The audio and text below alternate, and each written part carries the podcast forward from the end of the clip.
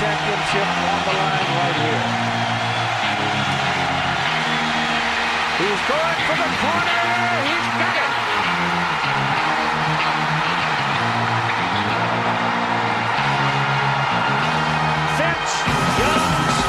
Hello and welcome to Fourth and Five, your Longhorn Nation podcast. I'm your host, Will Bazer, and I'm joined alongside by Darius Terrell. As always, you guys listen to the Hornscast channel, which you guys can find on any podcasting platform out there.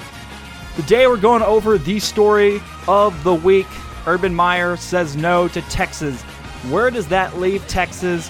And how did Texas even find themselves in this position in the first place? We're going to go over all that in today's episode, along with just a quick overview of what happened against Kansas State, and because it's really background to everything that's happening right now.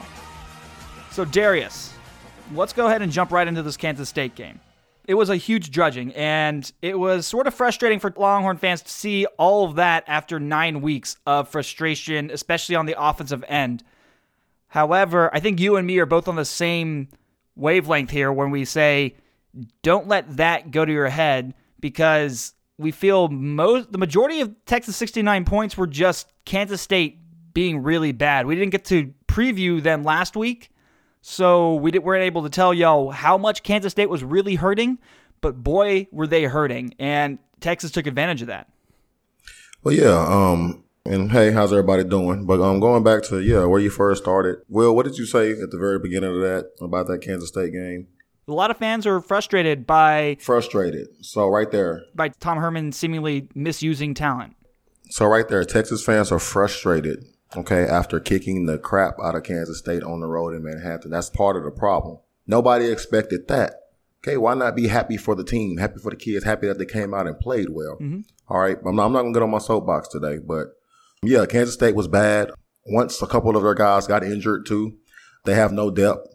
And yeah, that this was one of those few rare times, in my opinion, over the past decade or so where the talent on paper, you you actually saw it. You saw a talent disparity. That rarely happens. So it was fun to see that. It was good to see that. I was pleasantly surprised with the offense against Kansas State, and I was also equally surprised at how poorly the defense played for the majority of that one. I mean, a win is a win. Again, Texas rolled up some. They could have broke some records. They could have had some guys go for individual records rushing if they wanted to that game. And uh, I'm, I'm just glad they got out of it. Got out of it relatively healthy. You know, of course, you know everybody knows about you know the injury with with, with Kerstetter, and you'll touch on that in a second.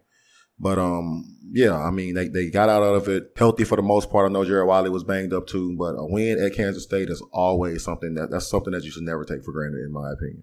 the talent disparity between the teams, it really made Deuce Vaughn's performance look that much better. I mean, that dude, Absolutely. of all the running backs Texas has faced this year, Deuce Vaughn, seemingly the best one of them right now.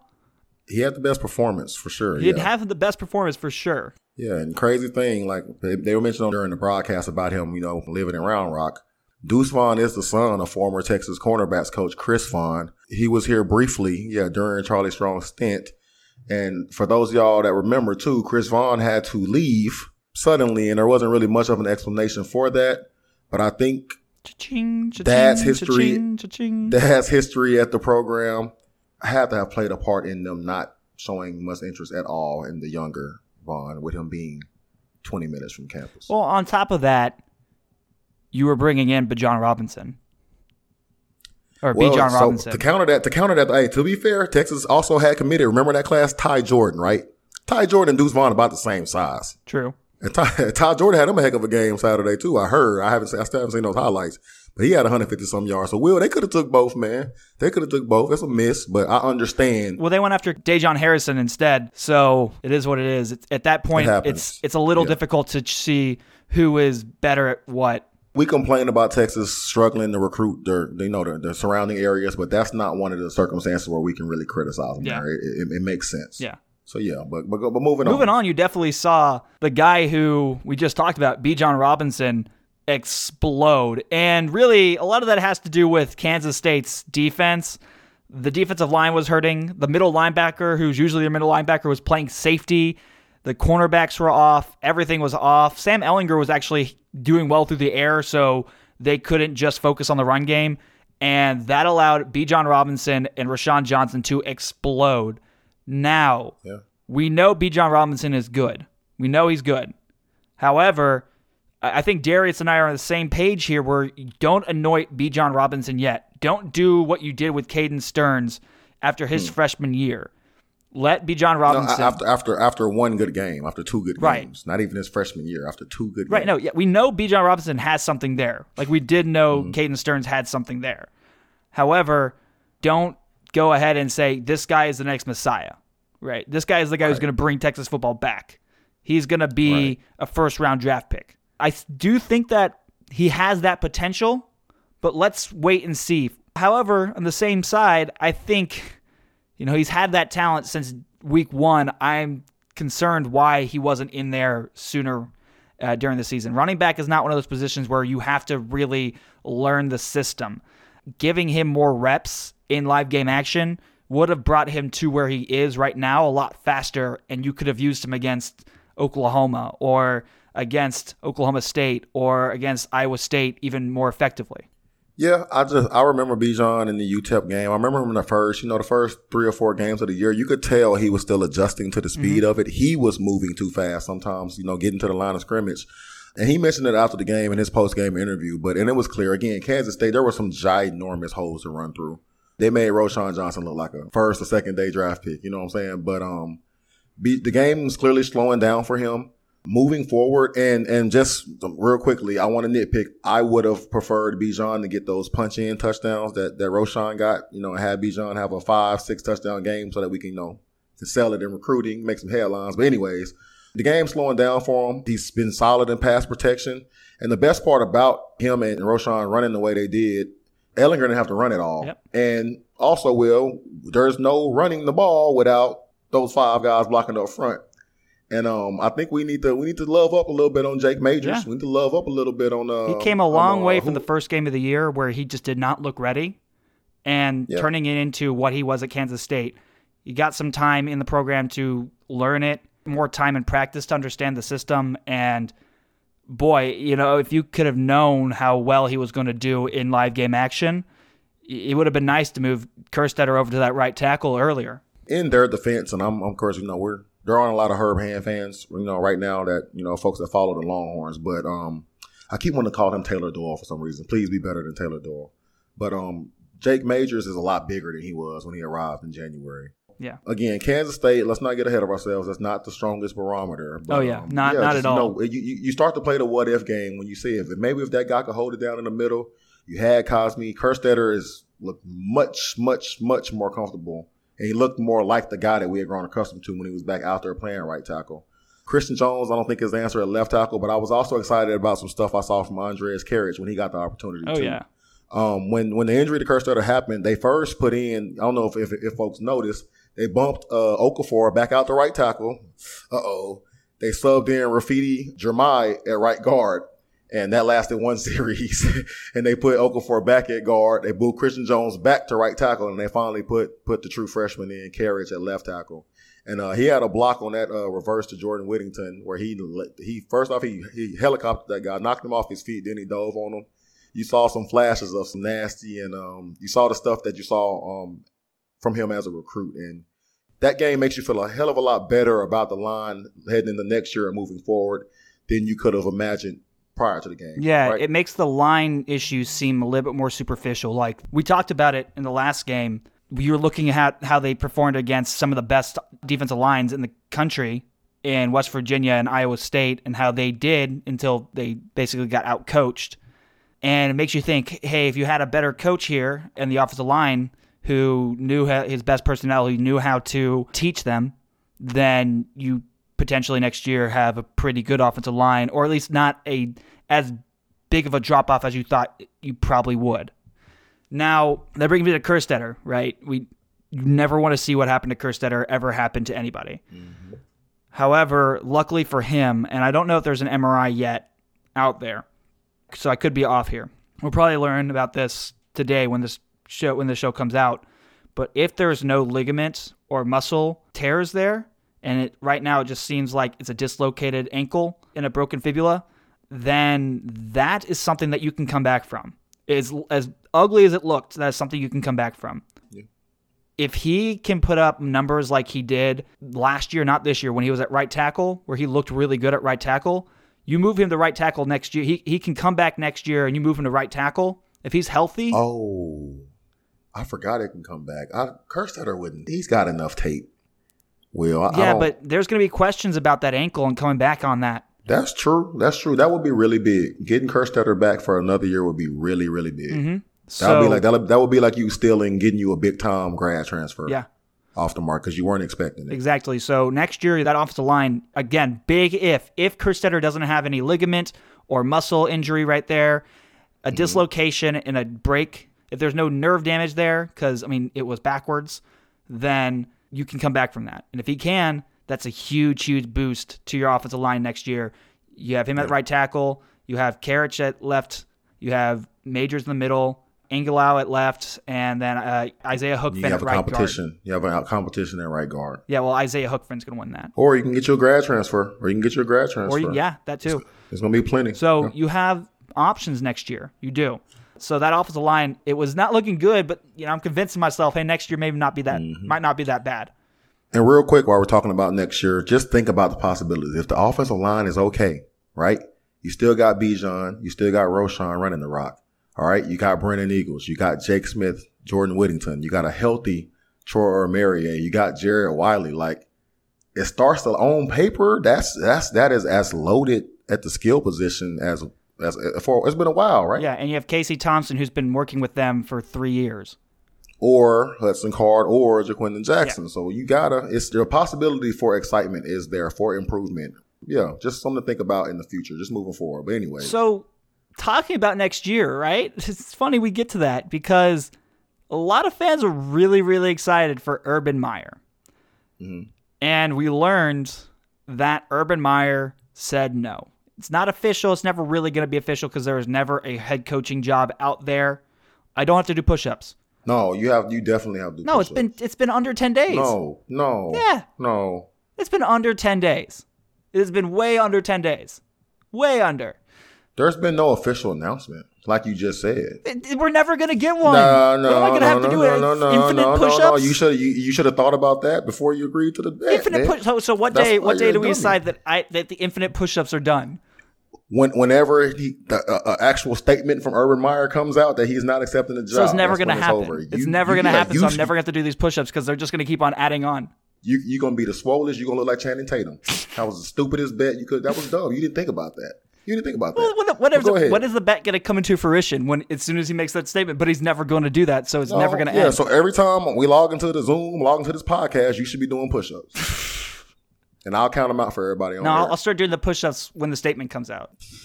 That's when I'll start doing no, push-ups. Um, like like like you were getting at though. Um, so let me real quick. This is how this plays out. Say this whole deal doesn't happen. Quote. This was all media driven, and Tom Herman has always had the full support of Chris Del Conte, Jay Hartzell, and the entire Texas Athletic Department. We don't know what y'all are talking about. There was never an offer made. Was there contact? Sure. Was there preliminary? Was there some talk? Sure. Of course. Was there an offer on the table? We don't know what y'all are talking about. Tom Herman has always had the full support of the Texas Athletic Department. That's how that goes. We don't know what the hell y'all talking about. That's how that goes. See, that's going to be difficult. So That's what opens up the door, and we're gonna get into it right. Now. We're gonna get into it, but that's what opens up the door for his return. But go ahead, well, because this never happened. Well, I don't know what you're talking about. What are you talking about? right? Who? I mean, to what? fight, you know, that that was all y'all. That was all media. That was all fans. I don't know what y'all talking about. Texas is in a familiar place right now. If you look back through the history of Texas, you find out why you are here. That's basically what I've done for the past few days. Is I've gone through and I've talked with friends and I've been formulating why and how Texas got to the position they are in right now. And really, it all boils down to disconnect between the boosters and the administration over decades that led to an identity crisis in the Texas athletics that created a lot of these trust issues between the boosters and the administration. Now, every college football program has their relationships with their boosters. Some are more harmonious than others. Texas's is not that harmonious, and it is very well known that it is not. It used to be. It used to be during the Mack era, and then there were two others. Two other times where the boosters and the administration were on the same page. There was a 1920s and 1930s where you had Dana Bible was out there. He was basically the Nick Saban of the day, and the boosters in the administration said, "All right, we're going out and getting him no matter what." It was basically what they did with Urban, where they went out and they were paying their head coach at the time five thousand dollars, went out and got Dana Bible on a ten-year contract for fifteen thousand dollars to be AD and coach tax-free, which back then was wow, mind-blowing. Dana Bible is your head coach, and then he becomes your AD. During his time as AD, that was probably an, also one of the more harmonious times in Texas's history was the hiring of DKR, where Dana Bible had enough clout, like Urban Meyer would have had, where he could tell the boosters to pound sand and hired DKR. He had either Bobby Dodd, who was at Georgia Tech and is a Hall of Fame coach. He was going to hire him or DKR. And he couldn't get Bobby Dodd, so he said, Boosters pound sand, we're taking DKR. And the boosters are like, hell yeah, we're with you, Dana Bible. However, the division within the program the boosters, the fans, the administrations, the academics. It all started to set in the day Fred Akers was hired in 1977.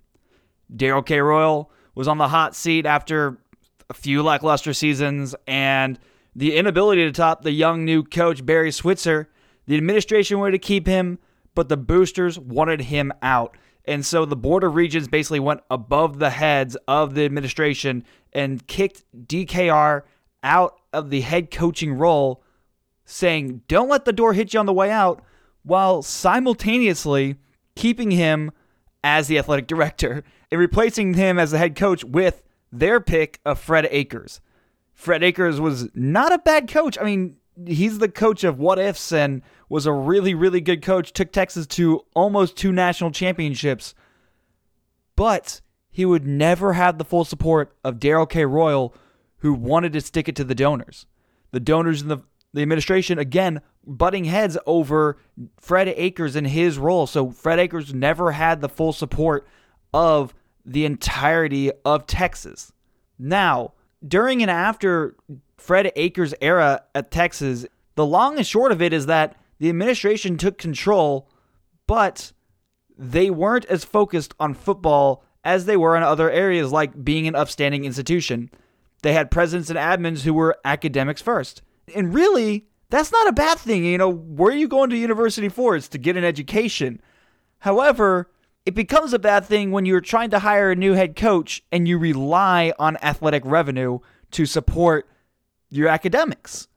So Texas became a university that didn't know whether it wanted to play football or school, and this led to an identity crisis that led to failures in football which would in turn lead to trust issues with boosters again.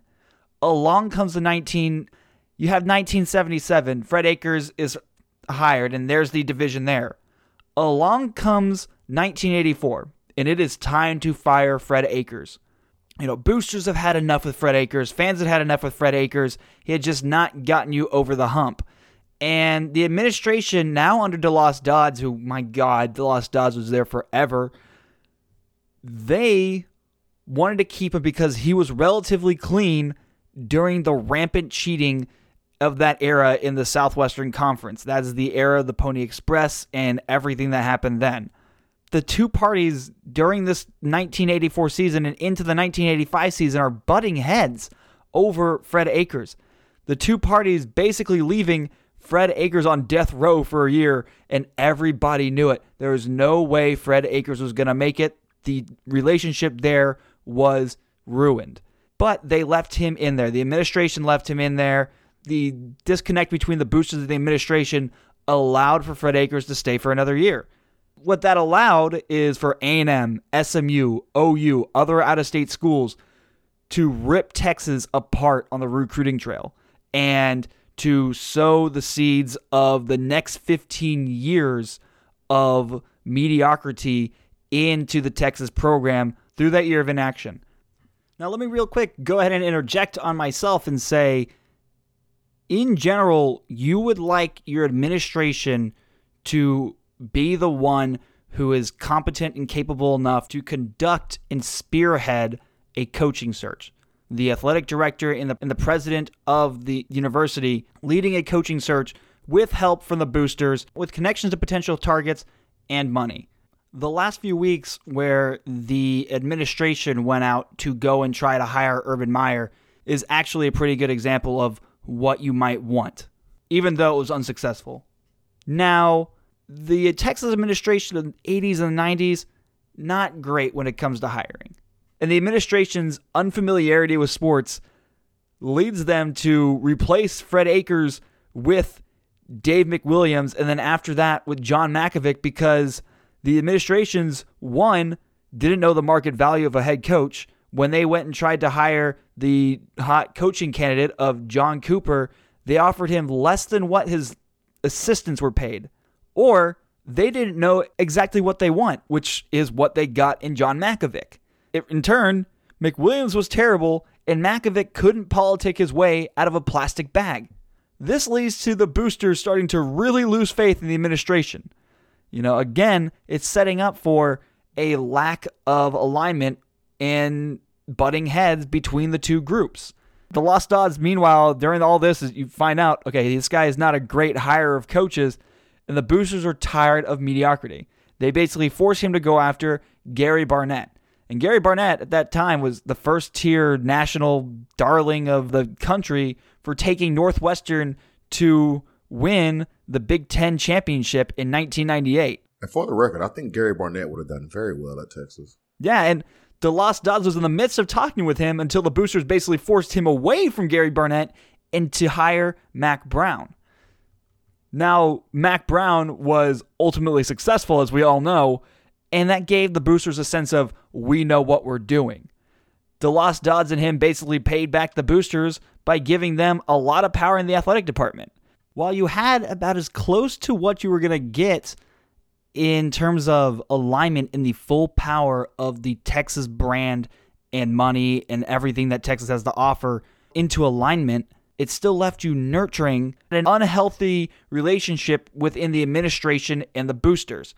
The administration starts to push back a bit, and you saw this when they tried to kick out Mack Brown in favor of Nick Saban. DeLoss Dodds again did what he did in 1985. He didn't have the guts to pull the plug, in large part because Mack Brown hated Nick Saban. Hated Nick Saban. Nick Saban was going to erase his legacy or whatever he had built. he couldn't let that happen. That's exactly why.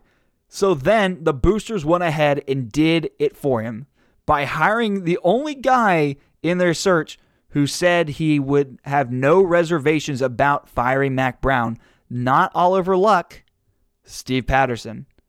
Now, the Steve Patterson era, the turbulence of that era, well documented, and I don't think the coaches, administrations, boosters, fans, players, anybody was in alignment or really, you know, understood each other. The full power of Texas was definitely not in alignment there.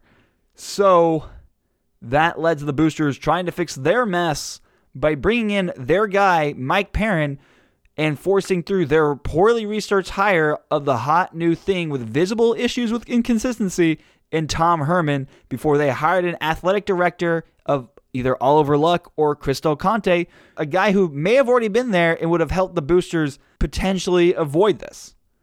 So that leads you to today. The situation Texas finds itself in has a little aspect of every major program shift over the past century. The yeah, the right call is probably to reach out to Urban Meyer. He was the only guy who had know how on how to run a football program and clout to tell the big money donors to basically a pound sand. He was the closest thing to Dana Bible in this day and era, aside from Nick Saban. This hire was probably the only real hire that the administration and the boosters would have been the most aligned on.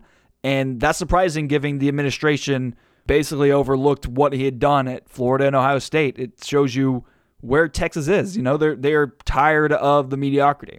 However, it was an extreme long shot in a year where coaching talent is hard to come by and really evaluate their hastiness on firing Herman now leaves Texas in a precarious place.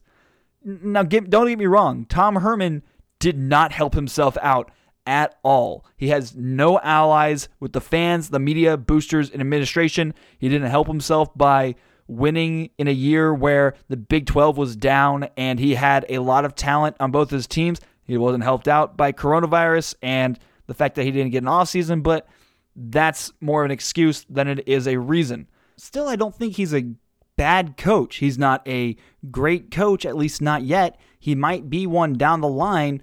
Probably not going to be at Texas, but he's not a bad coach, as I've said in the past. Right now, he's probably more a middle tier coach. But Texas allowed the Texas media, the boosters, and online message boards to paint them into a corner where it's going to be near impossible to bring Tom back.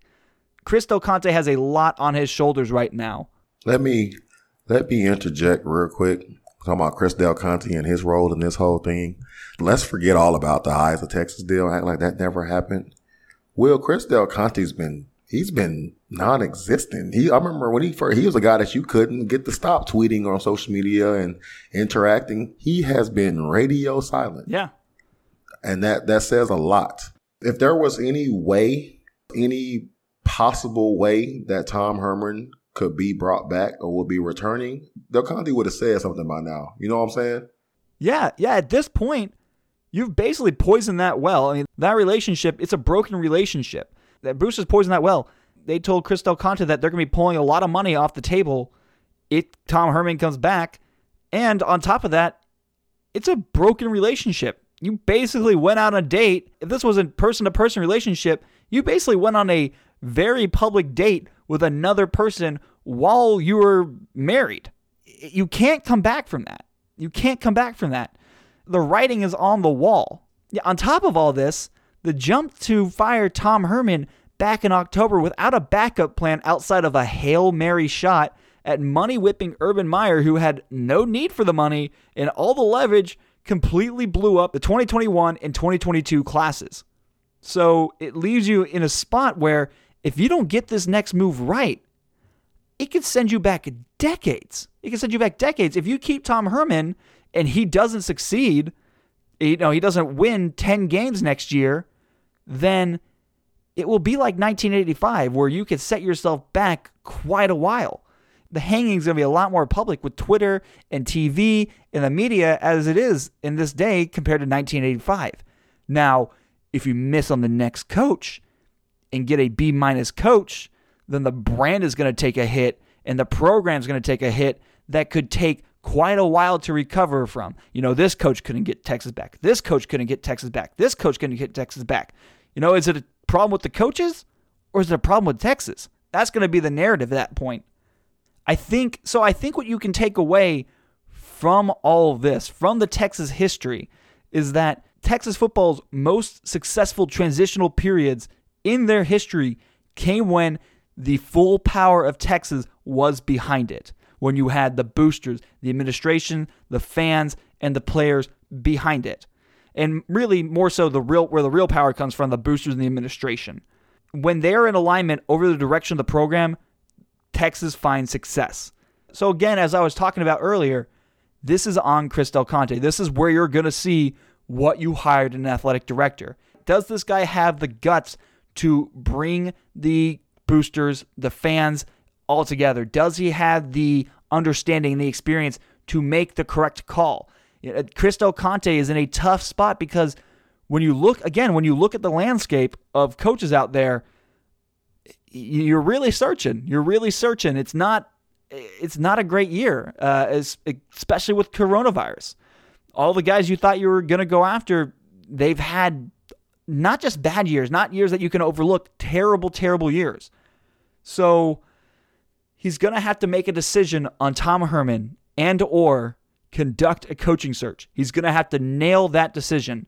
And then once he's going to have to be really, really convinced of that decision. And once he does, he's going to have to sell that decision to boosters so that that decision has the full resources, the full power of Texas behind it going forward to make sure it is successful. If it doesn't have the full power of Texas behind it, You'll see what happened against Charlie Strong. You're going to see what happened with Tom Herman. You're going to see what happened with John Mackovic. It's not going to work. With the field of candidates not being clear, clear uh, answers, it really has me worried that the next hire will not be flashy enough or promising enough to bring these two groups together, the administration and the boosters. This means the booster support for a backup hire, it may not even be there. So then the money for a buyout of Tom Herman may not be there. So you might be stuck with Tom Herman if you can't get the right guy. And then it's going to be worse than 1985. Texas is really going to have to rely on Chris Del Conte's expertise here in more areas than one. But really, at the end of the day, it really sucks that Texas has been forced into this corner where it really can't keep Tom Herman. Again, he's not a bad coach. He's not a great coach. He has way too many close games. But in a year where there's not a lot of clear cut answers, he's a guy that it would have been great to stick with to at least see if he can turn it around or probably get another year of data to find a better coaching candidate. But as I said before, the well's been poisoned. You basically cheated on him in public. The writing's on the wall. And you've been calling for his head since October, really since the beginning of the season. You know, you said if he doesn't get to the Big 12 championship at the end of the season, he's not the guy. Uh, and who was know, that started by? Because I remember prior to this year starter, Will, prior to this season starting, I was seeing that stuff from, you know, Oklahoma boards and other places. They were the first ones talking about where Tom Herman's going to get fired after this year. I, I, never understood that. And, and I'll be damned if, oh, if Texas better win this year with all the advantages and they lost to Oklahoma and the fire Tom Herman deal, that it came to fruition. Like it, the seeds were planted by people that have nothing to do with the Texas program or Texas media or Texas fans. And I just feel like the folks that follow this, first off, it's way, it's, it's so many places that cover University of Texas, right? Anybody and everybody, you know, they, they use that because it's, it's automatic clicks. But I have a hard time when we really sit back and, and think about this thing objectively, especially coming from where Texas has come from in the past, over the past, you know, seven, eight years for a guy to go seven and six, you know, coming in right after Charlie Strong and win a bowl game, which something Charlie Strong couldn't do, get to a bowl game. The next year, win double digit games, win a Sugar Bowl. And then the following year, he went eight and five. Still dominated the bowl game, third place in the Big 12. Not what you wanted, but you were just in the Big 12 championship, which you hadn't been in for nine straight years, a decade prior to that, Will. Mm-hmm. But, but somehow heading into this season after going eight and five and coming right, coming off the Sugar Bowl, it's this guy better win 10 games or he's fired. He, he was screwed from the get go. And I'm not making any excuses for Tom Herman because I'm not that, you know, forget all that. But it's a bigger issue because I, again, I've grown up in DFW my entire life. I've been here my entire life. It's a melting pot. The state of Texas, like, Will, if you ever go to Louisiana, right, you know that you better be showing some respect towards who? LSU, right? Mm-hmm. You go to Georgia, you better be showing some respect towards the dogs, who, who, who Alabama. You ain't coming in our state talking crap, talking crazy about, about Alabama. Unless you're Auburn. Maybe Auburn, right. But you come to this area, to, te- to DFW, you go to Houston, you going outside of Austin, and even in Austin, some like, dude, there's no pride. That folks come in here, they move here from other cities, other states, and they come here with their chest out about Ohio State and I'm an LSU fan, I'm Oklahoma, and and nobody, no native, there's no pride. Like you couldn't even fix your lips to go into St. Louisiana and say, forget LSU. I'm a, I'm a, it, it doesn't happen. You can't do that in Arkansas. I mean, that kind of comes with the territory of having business and commerce and success in the state along with five other major universities. I mean, what is Oklahoma or Alabama or Arkansas really going to beat their chest about other than my football team? But it's it's so complex. But right. that's part of the issue, Will. And then you have kids like Shamar Turner, like Quinn Ewers that grew up Texas fans. Mm-hmm. And they're like, eh, where everywhere they go, they're hearing people talking shit about Texas. And nobody has any pride. So what I, like? Well, well, damn, I can't go to Texas even though I really want to. I grew up root for them. I got to make the best business decision for myself. And it's constant. It never stops. So then for people that have nothing to do with the program, for your competitors to set the narrative where he better win everything this year, or he should be fired. You bought that crap because nobody know there's no pride.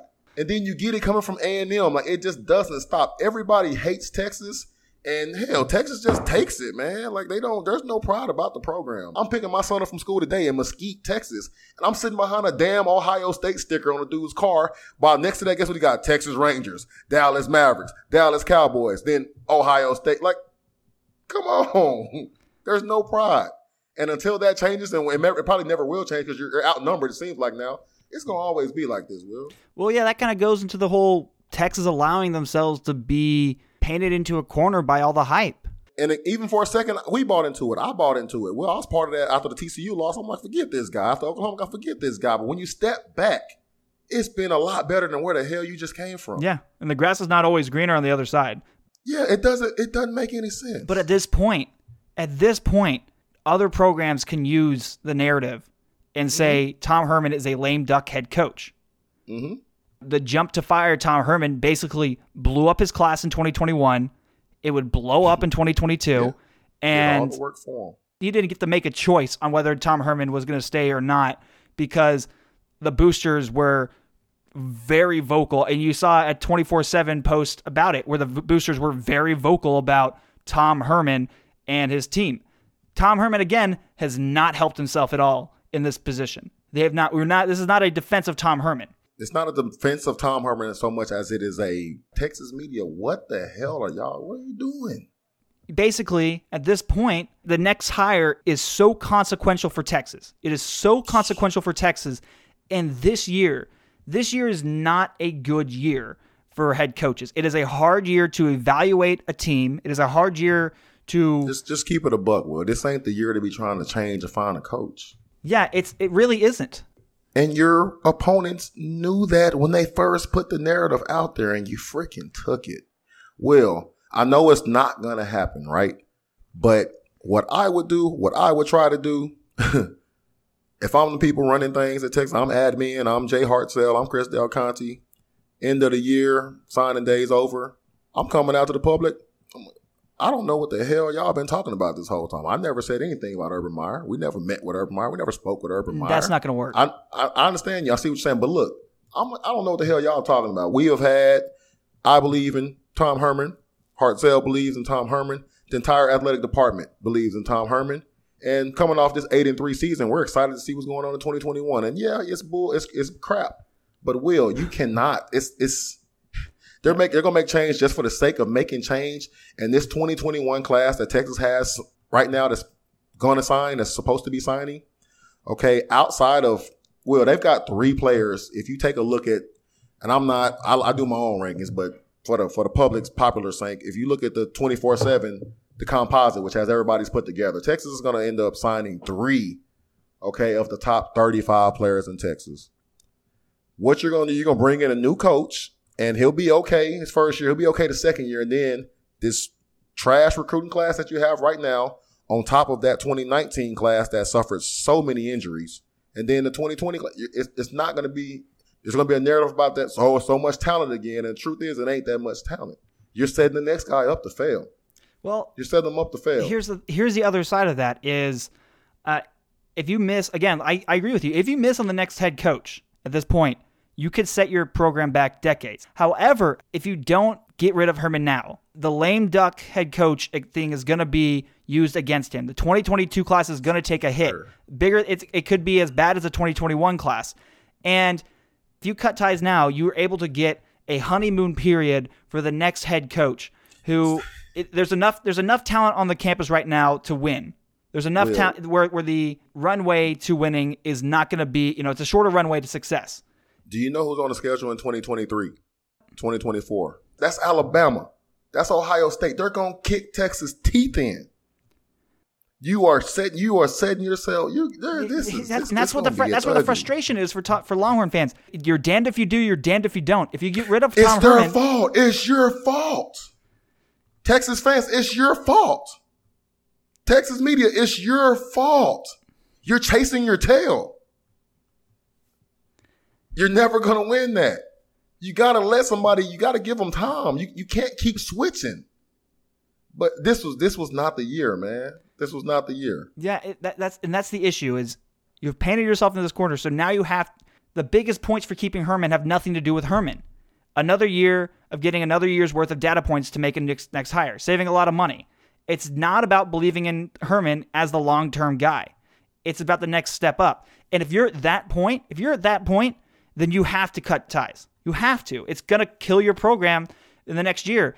While you have talent on campus, while you have top 10 recruiting classes on campus, you have to bring in some guy who at least can give you a honeymoon period.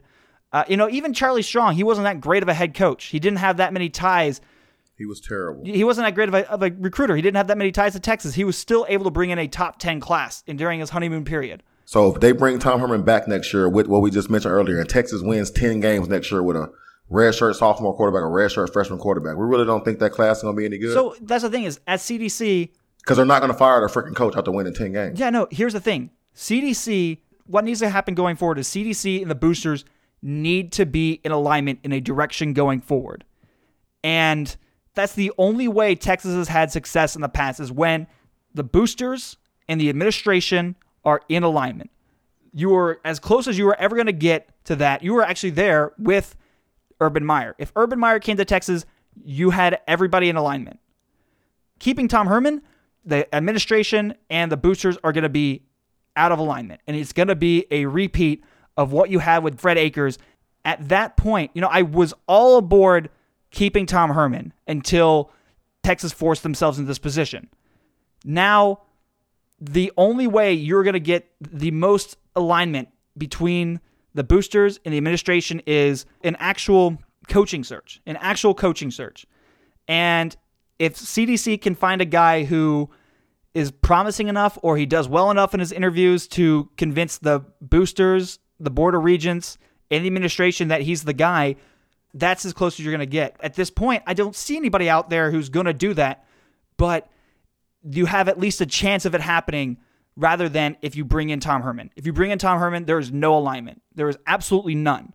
But if you bring in somebody else, there is a chance that the alignment happens. And that is, again, the only time where programs in general have success is when there's an alignment in every single group. And it goes down all the way to the high school level. If the program is in alignment, the people, the fans, boosters, the coaches, the athletic director, if it's all in alignment, then you're good. I mean, we saw what misalignment between coaches and athletic director and boosters, how that uh, shakes out with Charlie Strong and Steve Patterson. CDC is much better. If you can get CDC and boosters to be in alignment with a coach, then that is as close as you're going to get. You're not getting that with Tom Herman. The ship has sailed because boosters have basically, and the media and fans and everybody have, even CDC a bit, have basically left Tom Herman out to dry.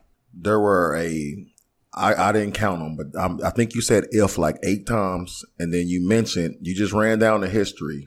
This administration athletics they've never they've been on the same page twice over the span of 100 years but now all you're doing and then you're going to bring in another coach and all they're going to do is be crying about that coach a year after he's hired you're chasing your tail but i mean it's, it's going to keep it's, this cycle going to keep repeating itself and again i i never expected and i said it on the podcast two three weeks ago I never believed the Texas admin and the folks in charge would have the balls to hire Urban Meyer. They were they, they were close. I think yeah, they had close, they showed close, the balls. Close, the, the administration finally, the administration finally, finally went into fuck it. we don't care no, that much about there, being an upstanding. No. There's no close. You either get the deal done or you don't. And for the second time now, because they didn't do it with Nick Saban and they didn't do it with Tom, with Urban Meyer. It's not about football with Texas. It's about it's about football with Oklahoma. It's about football at sorry ass Texas A&M. It's about football at Alabama. It's about football at LSU. It's not about football at Texas. It's too much other stuff. I'm not surprised at all. And even, if they somehow got Urban Meyer, they wouldn't let that man do his job. They wouldn't let him do what he does. So they, they still would have messed it up.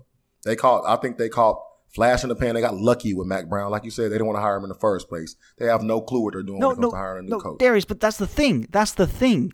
Is this administration is different than ones in the past. This administration shows a little bit of gumption, a little bit of a gut. They have some balls. They went out and chased Urban Meyer. And by God, they put everything on the table in order to bring him in, and he just didn't do it. He didn't bite. It's there's no shame in that. That is not on the Texas administration. But no administration before this one would have done that. They didn't do it with Nick Saban. They did it here. That's the difference. That is the difference.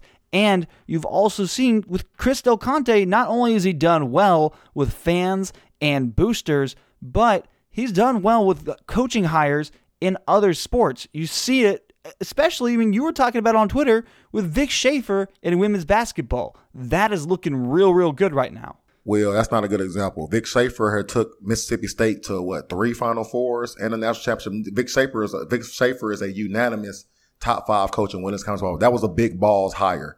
They won't. They can't. They won't. They can't do that in football. They can't do it. Nobody gives a crap about women's basketball, so he can go do that. They can. They can money whip a guy in women's basketball.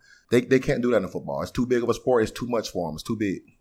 But that was a hell of a hire, absolutely. But everybody knew Vic Schaefer would be a good one. I disagree. I think Urban Meyer was more of a health issue. I think it was not so much there there was alignment. There was alignment. There was what was missing like with you in 2013 when you were chasing Nick Saban. You had it here. And the only thing that stopped it was Urban Meyer saying no. We had where the administration was yes, football. The boosters were yes, football, and the fans were like yes, football, but the guy said no you can't do anything about that. But remember, none of this ever happened. You know, oh, never talking to Urban Meyer. What are y'all talking about? Yeah, that for the next guy up, I, I think at this point, at this point, you know, you poisoned the well with Herman. I've said that I don't know how many times. You missed on your first choice. You're gonna have to go out and you have to do a an actual coaching search. You're gonna have to believe in the guy that you hired in Chris Del Conte and Chris Del Conte is going to have to do what he has. What his job is is rally, get all the BBs in the box, as the Lost Stars used to say, and get everybody going in one direction with this Did new Chris coach. Del Conte hire Gary Patterson? How many coaching searches has he actually done throughout his career? You see what I'm saying? Because Patterson's been at TCU forever. Why should we have a ton of confidence in this guy? Chris Del Conte, everybody is forgetting this. Everybody is forgetting this. Chris Del Conte was the creme de la creme of athletic directors when Texas got him. It was a joyous holiday when Texas brought in Chris Del Conte because, my God, how can you get better than Chris Del Conte? He's had some great hires at TCU. He ran the program very well. He came in immediately at Texas and changed everything and did a wonderful job doing that. Everybody is forgetting that Chris what Chris Del Conte did at TCU and at Texas in his first few years. Chris Conte hired Vic Schaefer. Did he hire the men's baseball coach? Did he hire the baseball? No, coach? he did not hire the men's baseball. Coach. He didn't hire Pierce. That was that was Mike okay. Perrin. Okay. Chris Conte is the tennis coach and the women's basketball coach at Texas. I believe maybe even the softball coach and the softball. I think I could be wrong. The softball. He did get the softball. That's what I was and thinking about. softball. Mike softball White. was Mike like White. nationally ranked. Yeah. one of the better. So Okay. he's Yeah. he's has a track Okay. record of knowing how to hire coaches in the athletic department. He has It- made Texas yep. athletic department actually pretty good.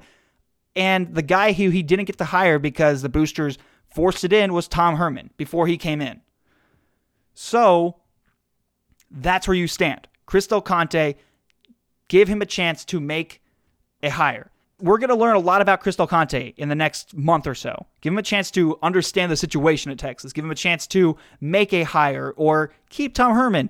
Sell and get the alignment of the boosters. If he can do that, if the boosters and the administration can come to alignment over one single direction and get the media on board because you know that every media has the boosters as their big source when it comes to all this, then if, as long as you can get this program going in one direction, at least, or an understanding of a direction, then you're in a good spot. I don't think that you're going to be able to do that with Tom Herman. So the next guy up, whether, and we can go over a few of those guys, but that is the only way going forward that that's going to happen. Yeah, and I'm going to backtrack too. I was just I was going to start questioning Chris Del Conte, but he he right he he made the softball hire, which was huge. He took away um, a top coach from Oregon, but he, he money whipped that guy. He took away a top coach from Mississippi State. In a way, money whipped that guy. Well, you're going to money whip anybody at Texas. You're going to money whip every Right. one of these next candidates that's Right. coming in. But uh, so, but he hired proven, established folks. You see what I'm saying in both Right. of those sports. And you don't have any of those. Is, where is that guy? That's that's yes. That's that's the Where, issue. where where is he? that is Where the issue he? coming into this year, and that was the issue again. And, and and that's why I think, in a way, you got to try to bring Herman ass back. But I got you. I And yeah, got that you. was the reason. That was the issue. That's the issue. The reason why you know, going after Urban Meyer eh, without a backup plan. The bo- the boosters pushing for Urban Meyer without a backup plan in a year where you don't have a proven guy who has four years under his belt at a Power Five conference. You know that has shown consistency and basically everything that you look for, or the, at least like, you know the the things that you look for, like what Dan Mullen was at Mississippi State when he went to Florida. There's not anywhere really that it's like, yes, this guy here, because you were looking at PJ Fleck, you were looking at James Franklin, you were looking at Cristobal, Mario Cristobal. All three of those guys, if you've taken a look at their records so far, not great. So here's where you're left, Texas fans. You are not getting Kyle Shanahan. That's not happening. He is pretty good in his spot at the 49ers. You're not getting Dabo Swinney. You can kick the tires there, but not likely happening. And even then, is it Dabo Swinney who's a really who's a good recruiter and a really good base, or is it his offensive and defensive coordinator? You're not getting Urban Meyer. That's already been passed. You're not getting Nick Saban. Those are all the coaches that would have been like, okay, that is a sure thing happening. And Dabo Swinney has not been the um he's not been the best example with this whole you know race stuff and everything going on either. Yeah. I mean, but when you're winning, it doesn't matter. Uh, to some people, That's true. Um, here's where you're left.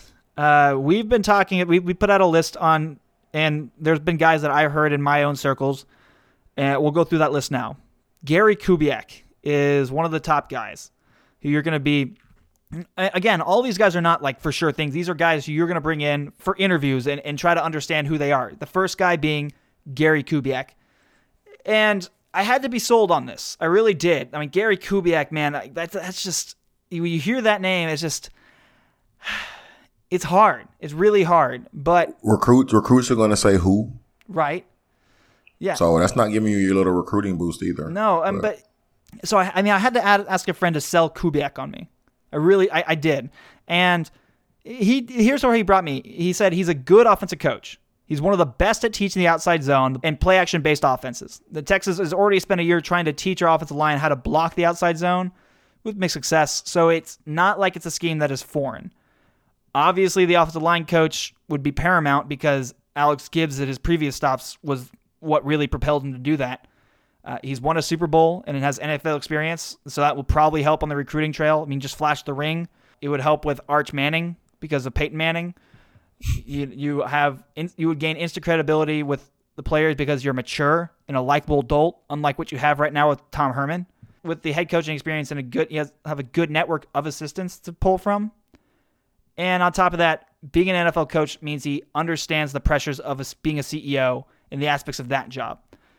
He's also, again, really good at the X's and O's. However, the downsides to him, he has almost no college experience. He has one year at Texas A&M where he was a running backs coach. Beyond that, he's been a completely NFL coach. And being a college head coach is vastly different than being an NFL head coach. I don't know how he would do in recruiting because he's never done it. Uh, you know, I don't know of his capability as a recruiter. And most good staffs, good recruiting staffs, have a good recruiting head coach who could be a closer. And uh, again, his last Super Bowl, his only Super Bowl with the Denver Broncos, he was basically propelled by a historically great defense and a Peyton Manning who wasn't himself, but was still pretty good offensive mind who could run his offense. Uh, also has health issues, and he wouldn't be around forever. He would be pretty much in a similar position where Urban Meyer is, and I don't know if after three, four, or five years of him, you're in the same spot, or he can groom a good successor to be at a blue blood college program. Yeah, and I'll be quick with all of these, but um, my deal with Kubiak, I, I don't know a whole lot about him. I, I recognize the name from being the Houston Texans head coach, um, and that's about it. Um, he's not going to excite the fan base or excite. Um, he might excite some high school uh, coaching staff, sure, but um, let me also be clear that a lot sometimes folks say, "Oh, that kid's that kid's coached by a bunch of guys that you know like this school." Coaches have very, very, very little influence um, on these kids' decisions or high school coaches. The, I don't see how Kubiak helps with recruiting at all. I'm also not a really big fan of a guy that's never coached at the college level, then trying, 100%. you know, expect expecting him to adjust You know, to be able again, it's Texas, right? You're supposed to be, you know, Texas is not supposed to ever lose leading less than ten games. I have a hard time with that one. Yeah, I think the next. Even though I understand, I understand some of the positives you were saying. I hadn't, you know, I understand it. I just, it doesn't, it doesn't. the next tier, the next guy in this on the same tier right here is Dan Mullen.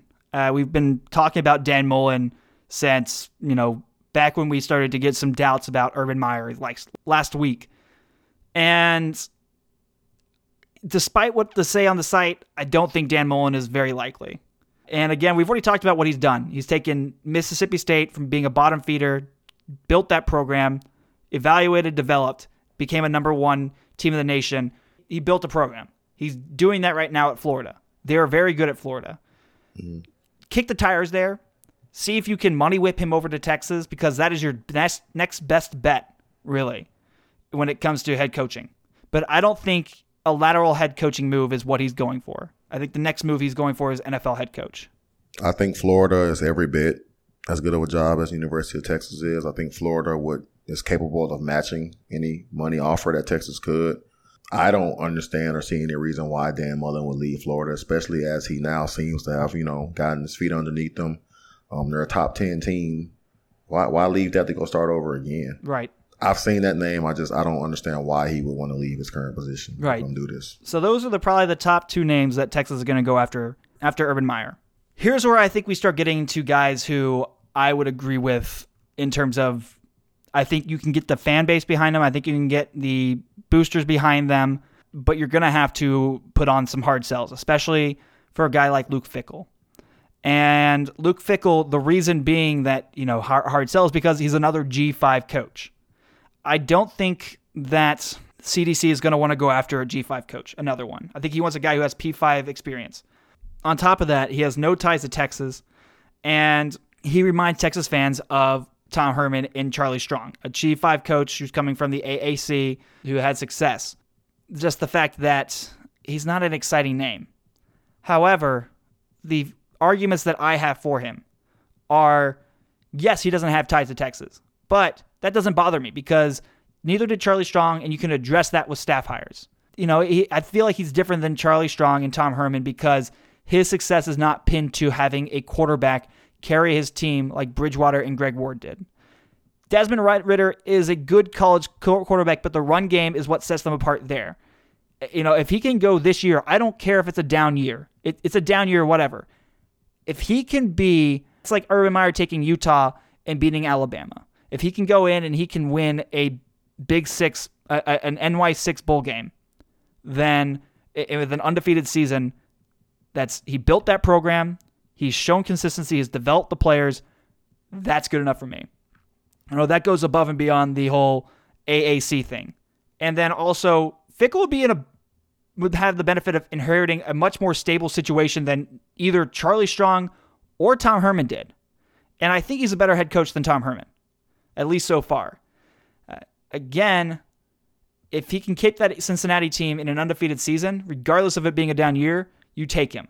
Luke Fickell was the interim head coach at, at Ohio State, and we've now seen you know Ryan Day, Ryan Day be the interim and take over. We've seen Larry Johnson last week be the interim. Um, that especially playing in the Big Ten, where I mean, let's let's keep it on. Let's be let's keep it real. The Big Ten's not good. It hadn't been good.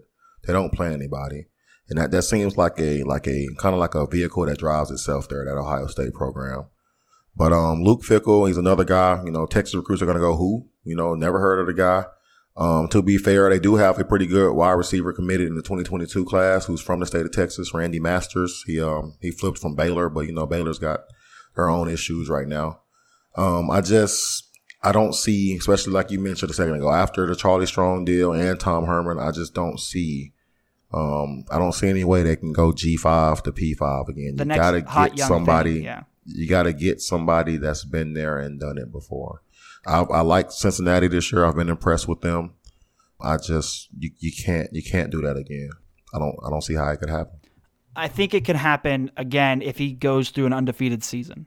I think that's the way it happens. That's where I would go with that. Yeah, I just I don't I don't see it. Like you said, it's going to be hard to sell fans on that, especially boosters on another G5 guy. But if you can get enough hype behind him after an undefeated season in a New York Six Bowl, and say, look at the look at the consistency he's had at the program, taking a 4 and mm-hmm. eight program in Cincinnati from Tommy mm-hmm. Tuberville and turning it into an 11 win season, 11 win season, and the only losses being to Ohio State and barely losing to Mike Norvell, Me- Memphis Tigers, who went on to be really, really good, then an undefeated season, it's going to be hard to say, okay, well, this guy is worse than Charlie Strong or worse than uh, Tom Herman, especially Tom Herman, who was consistently inconsistent at Houston. I think Luke Fickell is a guy you try to hire after his next job. which is Penn State or Michigan or something like that. Yeah. So it's gonna you either get him opinion. now or you lose him. I think Uh, I think you can you pass on that gamble. the next guy I think you go after is Matt Campbell, and boy, that's a tough one. That's a really tough one to sell because he- he's been inconsistent as well. He has. I mean, look at the very beginning of this year. He lost to Louisiana. Terrible, terrible loss. Last year, he lo- he almost lost to a D1 AA school in UNI. This year, he's again been inconsistent, but if he wins the Big 12 at Iowa State, you take him 100%. I don't care that he's been inconsistent. If you if you can win the Big 12 at Iowa State, an Iowa State program that has not won or even been to a conference championship or been in contention for winning a conference championship since 1912. 1912, mm-hmm. you take him. this is why I'm not with you on Matt Campbell. Will, like you you've been saying everything you've just been saying.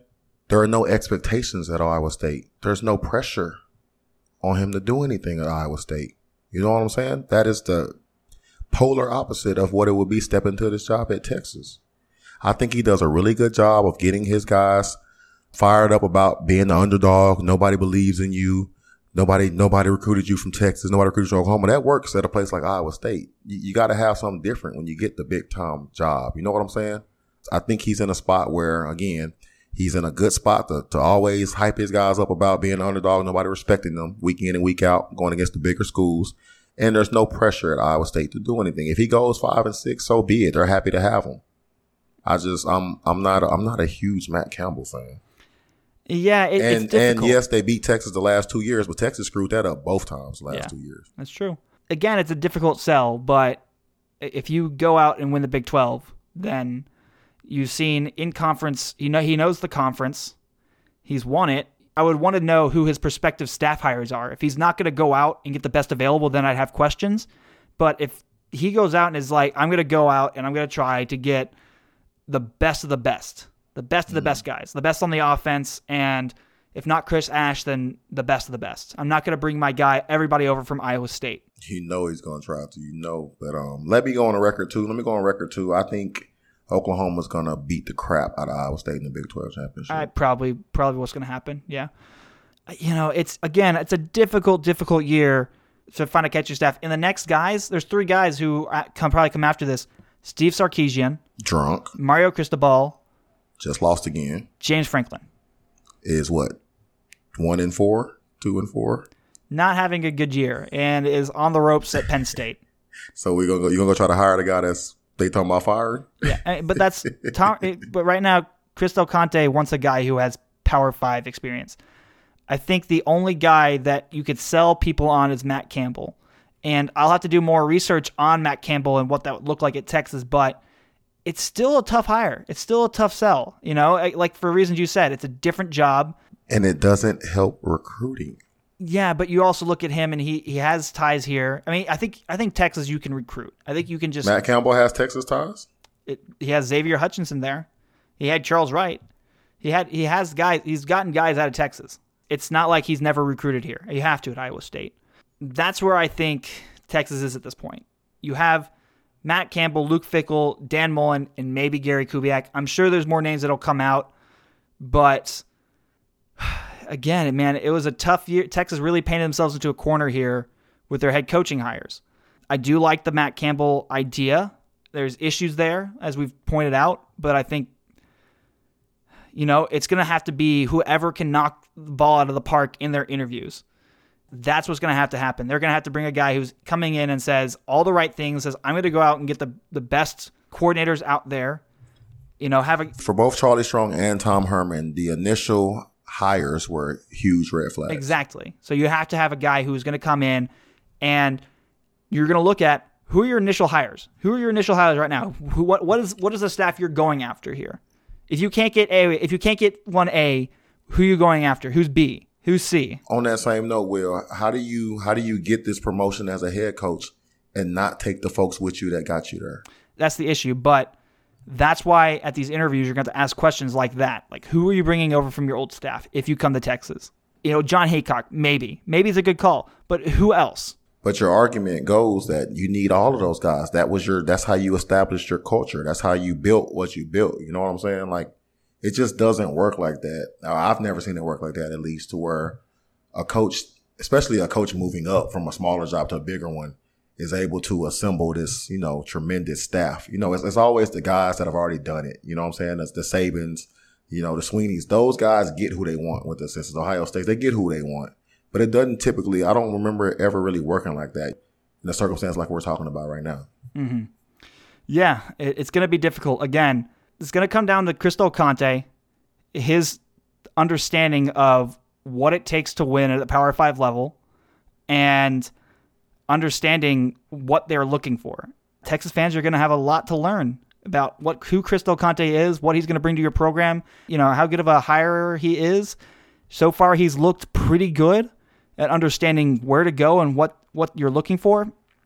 This is a really big challenge because I, mean, I don't know how many times we said it. Not a great year to go out looking for a head coach. So he's got his work cut out for him. We're gonna see. Okay, Texas, what did you put your money in in Chris Del Conte? Yeah, it's gonna be this is gonna be his hire. I'm interested to see where it goes. I just you know you hate you hate that um that yeah that you're in the situation you're in. You let your enemies plant seeds and they knew your folks were gonna run with it.